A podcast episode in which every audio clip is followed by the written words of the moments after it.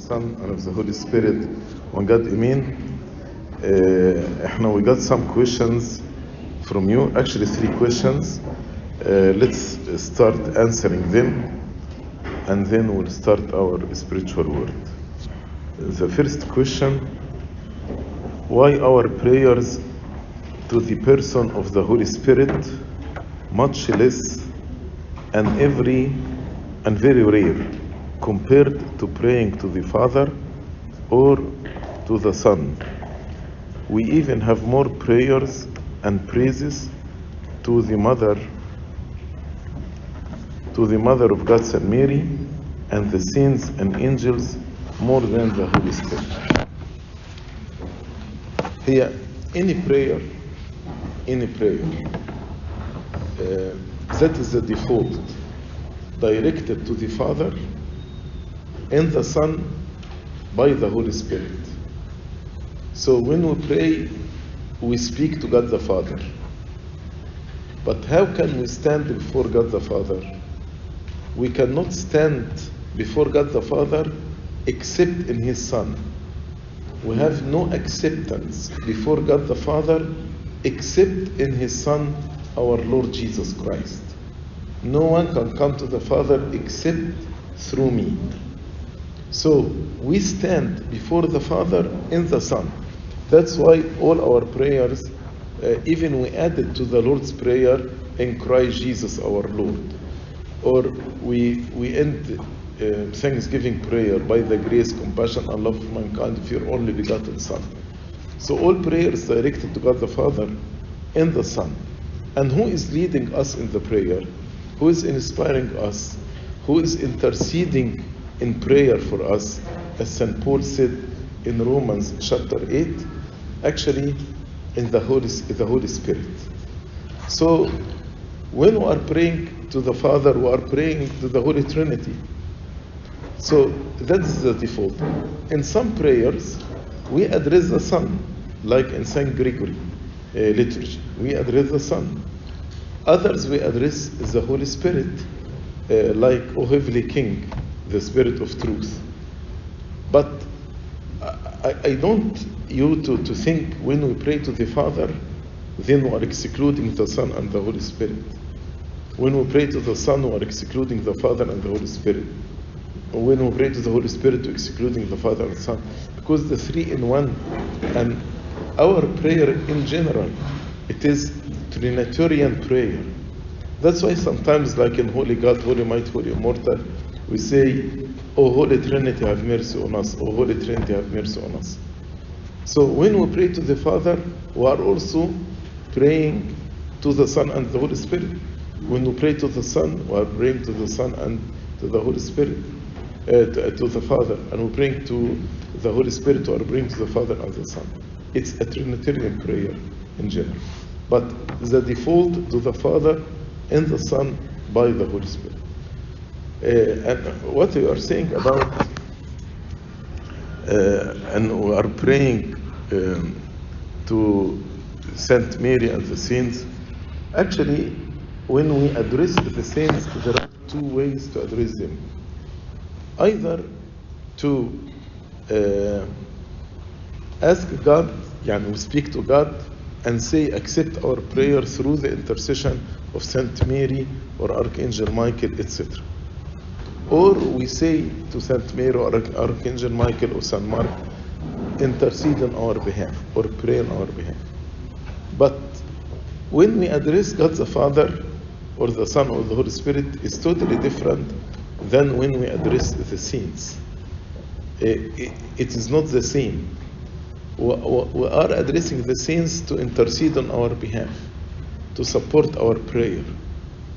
But when actually we cannot say, for example, to Saint Mary, forgive us our sins. We say it to God the Father, but we say through the intercession or the prayer and the help and the support of Saint Mary, oh God, forgive us our sins. So many, most of the prayer pretending our eternal salvation is addressed to God, not to the saints. But when we address the saints, we address them to support our prayer toward God. Either we say, God, please do this for me for the sake of Saint Mary, or I ask Saint Mary, please intercede on my behalf before Christ or before God the Father. So it is not the same. Uh, I don't say that the way we address Saint Mary is exactly the same we address uh, God. Definitely not. Second question, say no one. In the introduction to the Creed, what was the necessity of the middle part, Glory be to you, our Master? The need for the first part is understood to emphasize the dogma of the Theotokos, and the last part emphasizes the Holy Trinity. But the middle part feels like a prayer, not a creed. And if it is a creed, we certainly don't talk too often in the church of the dogma of Christ, the pride of the apostles, for example. The prayer, the introduction to the creed is, is, uh, is actually a prayer that was inserted there.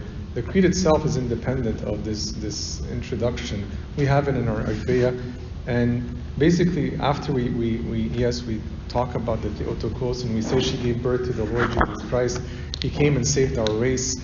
For coming to save our race, then we follow that up with glory be to our Master, our King, cried the prophet we're, we're glorifying him for the work he's done for our salvation. And so it's natural for us, after having said he came and saved our race, to actually ascribe glory to him, to praise him, to glorify him, to worship him. And that's what we do. And then we, we, we proclaim the Holy Trinity. But it really is an independent prayer that was inserted there, and now we have it as the introduction to the Creed. When you look at the other churches, they don't have this there before the Creed. And so it shows us the Creed is there since the fourth century. But this prayer is a Coptic prayer that was placed there, and it is a prayer that we use to kind of introduce the creed for ourselves. On the Arabic translation of our Lord's Prayer, the difference between خبزنا الذي للغد أعطينا اليوم and خبزنا كفافنا أعطينا اليوم. What exactly is the Lord teaching us in this verse? To depend on Him for our daily bread? Are we asking Him خبزنا الذي للغد to give us this day? Are we asking Him to give us today the taste of what we will have in the age to come? Or other meaning? The later خبزنا كفافنا is what we grew up with and we find in older Agpeya.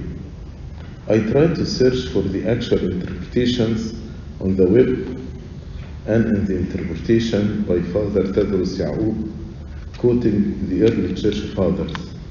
It seems that the letter, with its literal meaning for our basic material needs and no more, is the more dominant translation and interpretation. Only at the very end does Father Tadros quote Saint Jerome, referencing a Hebrew translation as being the former, خبزنا لزي while all meaning are clearly correct and fit our Orthodox spirit of prayer, what specifically did our Lord teach us in this particular verse? Or what is the most accurate translation and meaning, or why did our Coptic Church adopt this particular translation in recent time? Order to confuse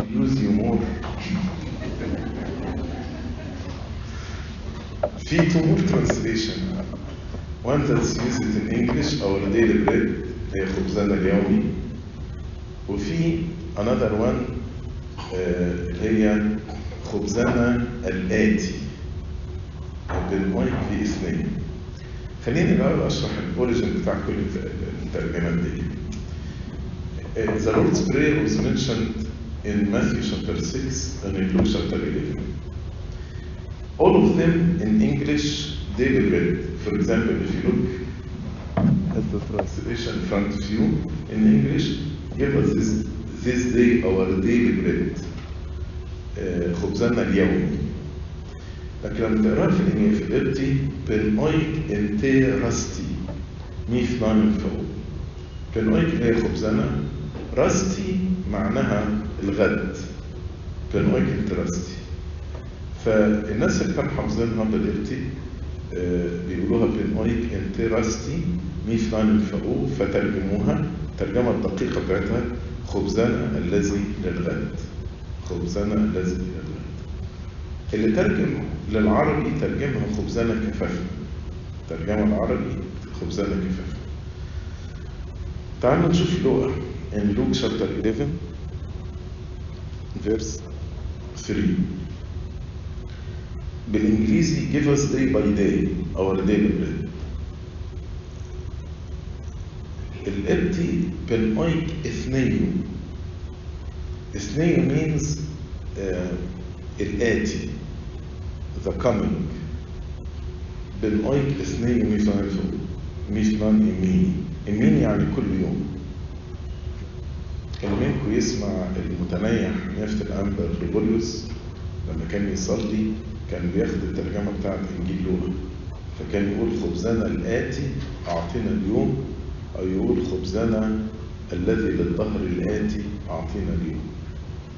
لكن العربي برضه خبزنا كفافنا أعطينا كل يوم. الحقيقة أنت محتاج يعني لو أنت عايز تعرف النص تروح للجريك. لأن الإنجيل لوقا اتكتب باليوناني. وإنجيل متى اتكتب باليوناني فلما بصيت في إنجيل متى وإنجيل لوقا الكلمة اليونانية ما اتغيرتش. والكلمة اليونانية يمكن تمشي مع مع مع الإنجليزي أكتر اللي هي خبزنا اليومي أو daily bread ويمكن أقدر أقول إن أكتر ترجمة يعني دقيقة في كل الترجمات دي هي خبزنا اليومي لأنها تحمل كل المعاني. إحنا خبزنا اليومي تحمل الطعام الذي للحياة الأبدية. The meaning the, the bread زي ما كان إنجيل النهارده بيتكلم. Don't labor for the bread that perishes but labor for the bread that endures to everlasting life. so خبزنا اليومي معناها our daily bread معناها إن the, the bread that endures for everlasting life and if it is speaking about Eucharist or about the Word of God so we ask God to give us this food that will endure to uh, everlasting life. Even if we are asking about uh, food and, and, and drink that we eat and drink. As I said in my Arabic sermon today, even the, this prayer should be for the glory of God. As I explained when we pray uh, um, for food, so we can take care of our bodies, so we can serve the Lord with our bodies. As St. Paul said in 1 Corinthians chapter 10, 31, whatever you do, eating or drinking or anything else, do it for the glory of God. So when we say بالعربي خبزنا كفافنا برضو حتى لو إحنا بنتكلم على الاكل والشرب العادي that's for the glory of God لأن إحنا لو بنتكلم عن الاكل والشرب فقط كهدف في حد ذاتهم as a goal in itself then we are not following the commandment of the Lord don't labor for the food that perishes بس إحنا لما بنطلب ده حتى لو بطلب من اجله الشرب العادي بطلب من اجله علشان الحياة الأبدية عشان أمجد ربنا. Say خبزنا الذي للغد الغد طبعا مش معناه بكرة الغد معناه الظهر الآتي. So interasti or في إثنيو إثنيو means everlasting life. So give me today the food the bread whether it's the word of God Eucharistia. To that endures everlasting life or we say daily bread uh, it includes all these meanings uh, together because it's a daily bread. I cannot live one day without it, without prayer, without the Word of God, without um, Eucharistia, without uh, even eating and drinking. We need it for eternal life, to glorify God. So we can serve the Lord, and this actually will endure to everlasting life.